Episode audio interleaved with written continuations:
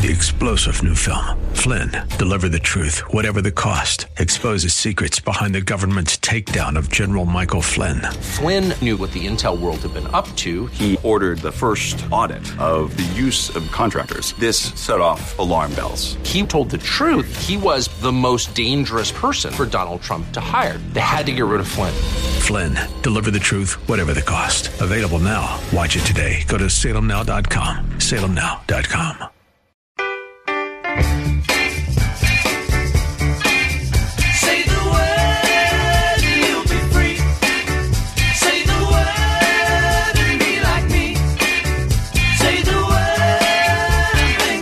Earnestly seek to commend yourself to God as an approved worker who has nothing to be ashamed of, handling the word of truth with precision.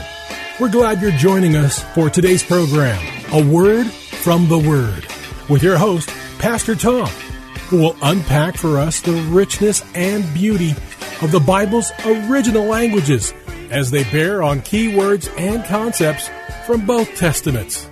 Our hope is that your walk with God will be strengthened and deepened, and both your understanding and application of God's Word will be enriched, and you'll be drawn to love it more and more each day. And now, here's Pastor Tom. Hello, friends. Thanks for joining me on A Word from the Word. Well, we're now on a roll in our revived series. Oh, that verse means that. Today's session will be part 37. The original series was aired in 2022 from January to September and comprised 31 programs. But in May of this year, 2023, backed by popular demand, we're continuing to be detectives of the divine. To check out the original 31 archived sessions or catch up to the new recent sessions, just go to faithtalk1360.com and search under local program podcasts. Well, friends, we'll need our detective's cap on, our spiritual magnifying glass in hand, and our first century sandals strapped on our feet, so we protect ourselves from cavalierly and authoritatively barking out what we think a Bible verse means. We should desire to do the scriptures justice at all costs, shouldn't we, friends? And in the process, shouldn't we be respecting the Holy Spirit, the author and inspirer of our Judeo-Christian scriptures, per 2 Peter 1, 20 and 21? Friends, it bothers me that up till now we've earmarked 36 Bible verses that have commonly been misunderstood, mischaracterized, misinterpreted, and therefore misapplied. It's time we faithfully and carefully scrutinize Bible passages we've believed meant one thing, yet we're discovering they actually mean something quite different. And friends, let me just say that I take no pleasure in shining our spiritual searchlight on or get any glee from critically re-examining these texts that have been defectively presented by some of us preachers, teachers, and pastors. And you know why? Because the Bible has a story to tell us, doesn't it? It's crying out. Actually, it's screaming out to tell us its story. But what do we pastors, teachers, and preachers and even average Christians tend to do? We force or manipulate the Bible to tell our story. So I say, shame on us. Well, friends, dare I launch my own assault against one of the best known verses in Romans, and probably one of the best known verses in the whole Bible, aiming my spiritual searchlight at a chapter that might be the best known and most comforting chapter in the whole Bible, or a verse that's one of the most often quoted verses in Scripture, a verse that's one of the most beloved verses in the Bible, one of the most encouraging verses in the Bible, a verse that's arguably the most sought after verse in the Bible for comfort in times of distress. One of the most memorized and quoted verses in the New Testament. One teacher actually calls it the most misinterpreted verse about faith in the Bible. So, what text of Scripture could I be talking about? Well, our Scripture under scrutiny in today's session is the famous and beloved Romans 8:28. And friends, although it may be one of the most often quoted Bible verses, sadly it happens to be all too easily quoted without truly knowing it. I'm calling today's session, Do All Things Really Work Together for Good? Now, please notice there's a subtle shift in my title from what Romans 8:28 actually says. Our English translations vary slightly depending on some slight differences in the word order in some of the original manuscripts. This doesn't cast any doubt on the manuscripts, it merely offers two possible options in how we can read the verse. And it's safe to say that the fundamental meaning is not in jeopardy either, because the context assists us in settling on the meaning. Here's a few good English translations that will reflect the two options we have in the word order. The King James Version and the New King James are virtually the same, so the New King James says, And we know that all things work together for good to those who love God, to those who are called according to his purpose. The ESV has, and we know that for those who love God, all things work together for good for those who are called according to his purpose. A footnote in the ESV alerts us to two alternatives. God works all things together for good, or God works in all things for the good. All three updates of the New American Standard Bible read, And we know that God causes all things to work together for good to those who love God, to those who are called according to his purpose. And a marginal note in the New American Standard Bible informs us that one early manuscript reads, And we know that all things work together for good. The NIV has in the text, and we know that in all things God works for the good of those who love him, who have been called according to his purpose, and in a marginal note adds these optional readings, that all things work together for good to those who love God, or that in all things God works together with those who love God to bring about what is good. Now, friends, periodically you hear me say that it's not only helpful to know what the text is teaching, but it's also helpful and enlightening to know what the text is not teaching. The New Testament Greek text does not say all things work together for good. Period. And our text also does not indicate that this is a universal promise for every human being. And I'll pause here for just a moment because in Romans 8, 17 through 39, the context demands we recognize that Paul is talking about suffering. In other words, the many possibilities for us Christians to experience suffering in this life, either generally or as a direct result of being a Christ follower. In verse 18, Paul says, I consider that our present sufferings are not worth comparing with the glory that will be revealed in us. Friends, did you catch that? Paul's contrast here? He's contrasting his and others' present suffering with a future glory that is yet to be revealed. In other words, a present condition compared to a future release from this present condition. In verse 26, he mentions weaknesses which I propose are directly related to his suffering.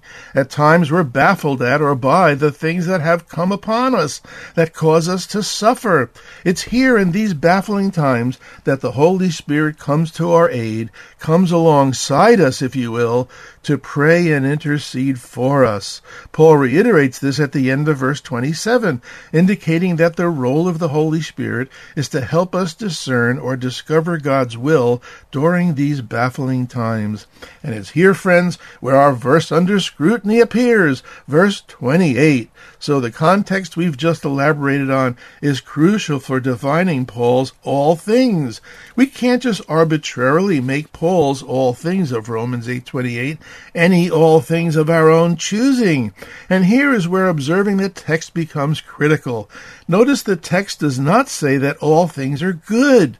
In the human realm, we must admit that bad or unpleasant things do happen to Christians. When we become born again, we're not automatically placed in a protective bubble, immune to the sufferings inherent in a fallen world, a fallen world where even the created order has been made subject to suffering and pain, as Paul elaborates on in Romans 8:22 through 25. And friends, I chose our text under scrutiny for today's session since there's a parallel to our last session on Philippians 4:13 because the immediate context of both verses is suffering. And additionally, Paul's all things in Philippians 4:13 is the same term he uses here in Romans 8:28, a term that at its heart fundamentally carries the idea of all or every that's connected to a whole. In other words, all each or every part in relation to a total package. And it's no wonder, friends, that the immediate context of Philippians 4:13 is identical to Romans 8:28. The total package is the suffering experienced by Christ followers in a variety of earthly situations.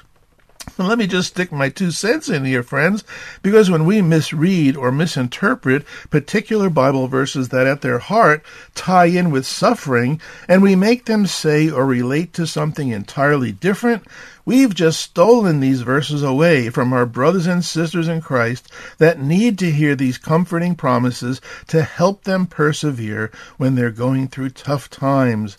So friends, getting back to where I left off earlier, that Romans 8:28 does not say that all things are good or even work together for good, but rather that God causes or God makes all these things we go through work together for our ultimate good. And I'll get to defining what Paul means by good because this is a crucial aspect of interpreting and then applying this text properly. But first I want us to see that an integral part of Romans 8:28 is the phrase all things work together for the good. You see, friends, this little phrase work together ensures that we don't isolate particular events or experiences in our lives as Christ followers, but rather take into account the sum total of all events. Here we must be able to differentiate between saying each thing by itself is good versus saying all things work together for good. There's a tremendous difference here, friends. Romans 8:28 is not forcing me to say that it's good that I broke my leg, or it's good that my house burned down, or it's good that I got beaten and robbed, or it's good that my child died. But I contend that Romans 8:28 is screaming out to tell us that the God of the Bible is sovereign and trustworthy and that we've entered into a relationship with an all-knowing and all-controlling God. Friends, you may recall that our last session where we scrutinized Philippians 4:13, the secret Paul learned in verses 11 through 13 required a shift in focus, whereas we tend to direct our energies toward changing the aspects of our lives that cause us discontentment rather than seeking our loving Heavenly Father, who's allowed both positive and negative circumstances to come into our lives. I even alluded to today's text, Romans 8:28, and asked, "Do we trust that the all things of Romans 8:28 will sovereignly and miraculously turn out for our ultimate good and at the same time bring glory to God?" Like Philippians 4:13, doesn't Romans 8:28 also require a shift in focus? Romans 8:28 adds a bonus to Philippians 4:13 in that it teaches us that God will use these events and weave them together with every other facet of our lives in order to produce what he knows to be the very best or good for us. And friends, here's a good place to insert Paul's definition of good in Romans 8:28 because without the context, we arbitrarily and wrongly take the liberty to define good for ourselves. And to this I say, shame on us. Friends, I propose that the good that Paul is referring to is actually a reflection of what God's goal is for us as Christ followers, and Paul reveals this to us in verse 29. For those whom God foreknew, he also predestined to be conformed to the image of his Son. Wow! This is not a novel idea Paul just brings up here, friends. That our lives lived out here on earth are to grow in conformity to the image of Jesus Christ. Listen to 1 Corinthians 15:49, and just as we have borne the image of the earthly man, Adam, so shall we bear the image of the heavenly man, Christ. And 2 Corinthians 3:18, but we all with unveiled face beholding as in a mirror the glory of the Lord are being transformed into the same image from glory to glory, just as by the spirit of the Lord. And finally, Colossians 3 8 through 10. But now you yourselves are put off all these anger, wrath, malice, blasphemy, filthy language out of your mouth. Do not lie to one another, since you have put off the old man with his deeds, and have put on the new man, who is being renewed in knowledge in the image of its creator. Friends, the apostle Paul was not blind to suffering when he wrote these words in Romans 8:28. Neither is God blind to suffering. In fact, as far back as Exodus chapters 2 and 3, we see a God whose eyes are wide open to the suffering of his people. In Exodus 2:23 and through 25 we read, "The king of Egypt died. The Israelites groaned in their slavery and cried out, and their cry for help because of their slavery went up to God. God heard their groaning, and he remembered his covenant with Abraham, Isaac, and Jacob. So God looked on the Israelites and was concerned about them. Then in chapter 3, 7 through 9, we read, The Lord, Yahweh, said, I have indeed seen the misery of my people in Egypt. I have heard them crying out because of their slave drivers, and I am concerned about their suffering. So I have come down to rescue them from the hand of the Egyptians, and to bring them up out of the land to a good land and spacious land, a land flowing with milk and honey, the home of the Canaanites, Hittites, Amorites, Perizzites, Hivites, and Jebusites. And now the cry of the Israelites has reached me, and I have seen the way the Egyptians are oppressing them. Friends, if these passages tell us anything, they tell us that our God, the God of the Bible, cares about us and knows exactly what we're going through, knows how we are suffering. That good land that God planned to bring the Israelites into, the land flowing with milk and honey, was not a land immune from challenges, immune from conflicts, immune from adversities, but our all knowing and all controlling God uses all our challenges, all our conflicts, and all our adversities to conform us to the image of His Son, Jesus Christ. Well, let's pause here a moment, friends. If you tuned in late, you're listening to a word from the Word with me, your host, Pastor Tom. I value you as listeners to a word from the Word, which is listener funded. Your financial partnership keeps this program on the air, which also disciples Christians without a church home, plus you who may have been wounded by the institutional church. Join forces with me and a word from the Word by emailing me for support details at a word from the Word at minister.com. We'll repeat this info at the end of the program. Friends, when it comes to suffering, it's natural to respond to the sometimes asphyxiating nature of our sufferings and have difficulty looking beyond the present or the immediate to the future, the future glory that awaits us. But this is precisely what God wants us to do. Despite our trials, sufferings, and even persecutions, God wants us to rely on His strength and hold on and trust Him. Earthly security is an illusion and futile. A few chapters earlier, Romans 5, Paul writes, Tribulation produces perseverance, and perseverance character, and character hope. In Romans 8:15, I'm sorry, Romans 8:18, just 10 verses before our verse under scrutiny, Paul reminds us that our present sufferings are not worth comparing with the glory that will be revealed in us. In other words, our future glory.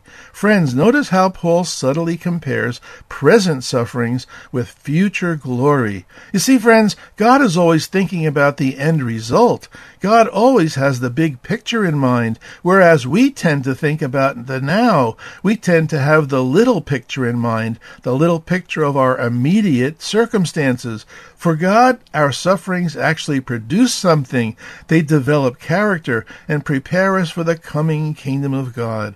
When Jesus arrived on the scene in the first century Greco Roman world, the first words out of his mouth that signaled his mission were, Repent, for the kingdom of heaven is at hand.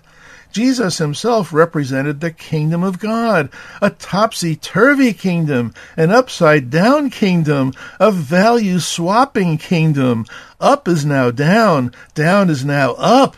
Friends, are we living this way in the here and now? Is the coming kingdom with its exchanged or reversed value system evident in the way we live? Do our present sufferings communicate to others that we're citizens of another kingdom, a different kingdom? And that our present sufferings are not worth comparing with the glory that will be revealed in us? I sometimes wonder. Well loved author Randy Alcorn shares a true event from his childhood. His mother baked delicious cakes, but before she made a cake, she always laid out each of the ingredients on the kitchen counter. One day, Randy decided to try an experiment. One by one, he tasted each of the individual ingredients that would make up the chocolate cake his mother was making. He thought about this. I've never tasted baking powder or baking soda. The flour was horribly bland, and he refused to describe the taste of a raw egg. Even the semi sweet chocolate was terribly bitter compared to the sweet milk chocolate he was used to eating. Well, he summed it all up this way. Everything that goes into a cake tastes terrible by itself, but the striking thing was that when his mother mixed all these ingredients together in the right amounts, placed it in the oven, and then laid it out to cool, an amazing metamorphosis took place. The cake was delicious. While the individual ingredients tasted terrible, the final product tasted terrific. He had judged the whole cake on the basis of the individual ingredients, then he never would have believed the cake could be good. Friends, do we see the analogy here to Romans 8:28? Using baking terminology, the individual ingredients of trials and adversities and apparent tragedies that come into our lives are neither delicious nor desirable. In fact, at first taste, they are often very bland, even bitter. But God, perhaps we'll call him the master baker, is capable of carefully measuring out and mixing up these ingredients in order to produce a final product that is truly good. And God doesn't ask us to immediately see every individual event as wonderful, but He does ask us to trust that He is sovereignly at work in this event, that event, and uses them in concert with everything else for our ultimate good. So, friends, let me reiterate something I said earlier. Our focus needs to be shifted, doesn't it? And I'll add, our emphasis needs to be reversed, doesn't it? Friends, we'll never properly understand and apply Romans 8:28 as long as we put God at the end and not at the beginning. For example, some people view life this way: after a tragedy God shows up to make everything come out right. But is this the biblical view of our lives? In reality, the biblical view is that God is there at the beginning, God is there at the end, and God is there at every point in between.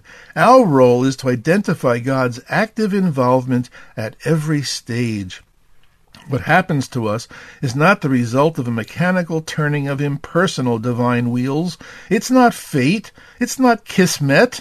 It's not karma. And it's not luck. God Himself is actively involved and at work in our lives.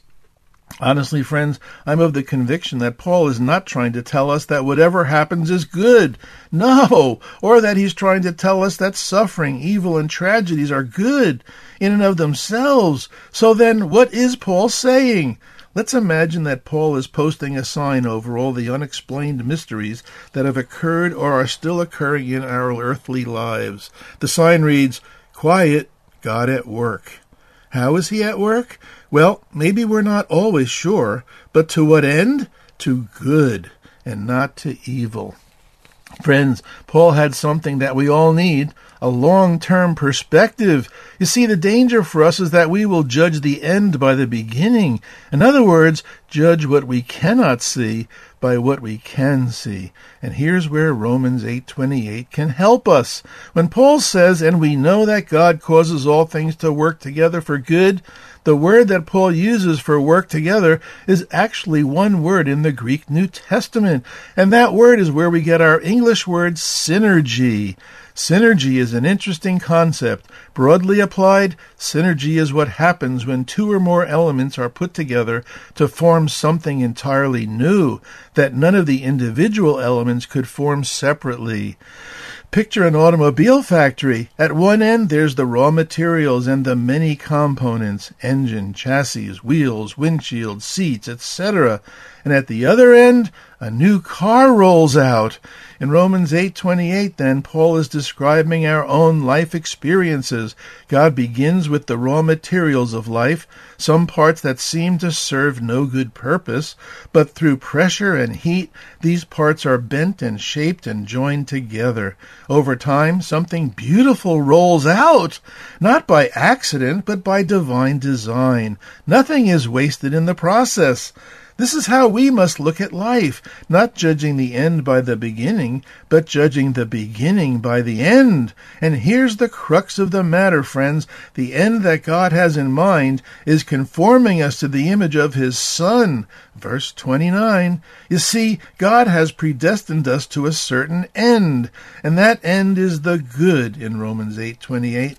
God is committed to conforming us to the image of his son Jesus, and whatever it takes to make us more like Jesus is good.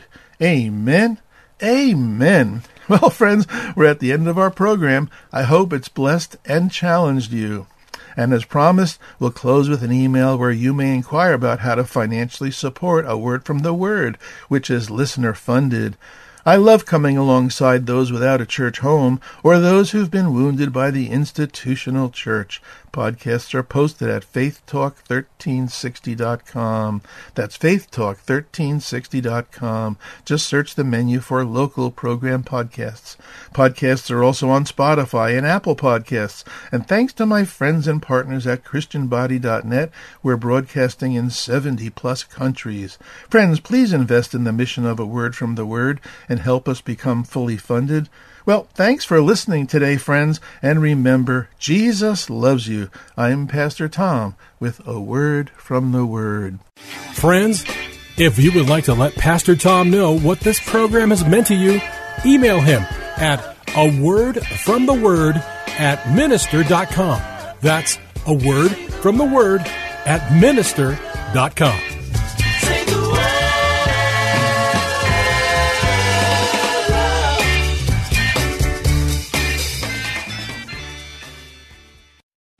Three star general Michael J. Flynn, head of the Pentagon Intelligence Agency, knew all the government's dirty secrets. He was one of the most respected generals in the military. Flynn knew what the intel world had been up to. He understood its funding. He ordered the first audit of the use of contractors. This set off alarm bells.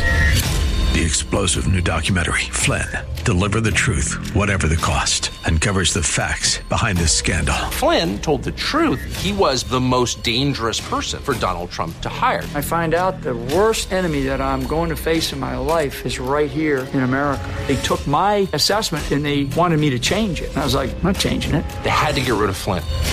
With in depth interviews, archival footage, and never before seen personal records of the man behind the headlines. I just felt like I was drowning. Flynn, Deliver the Truth, Whatever the Cost. Available now. Watch it today. Go to salemnow.com. Salemnow.com.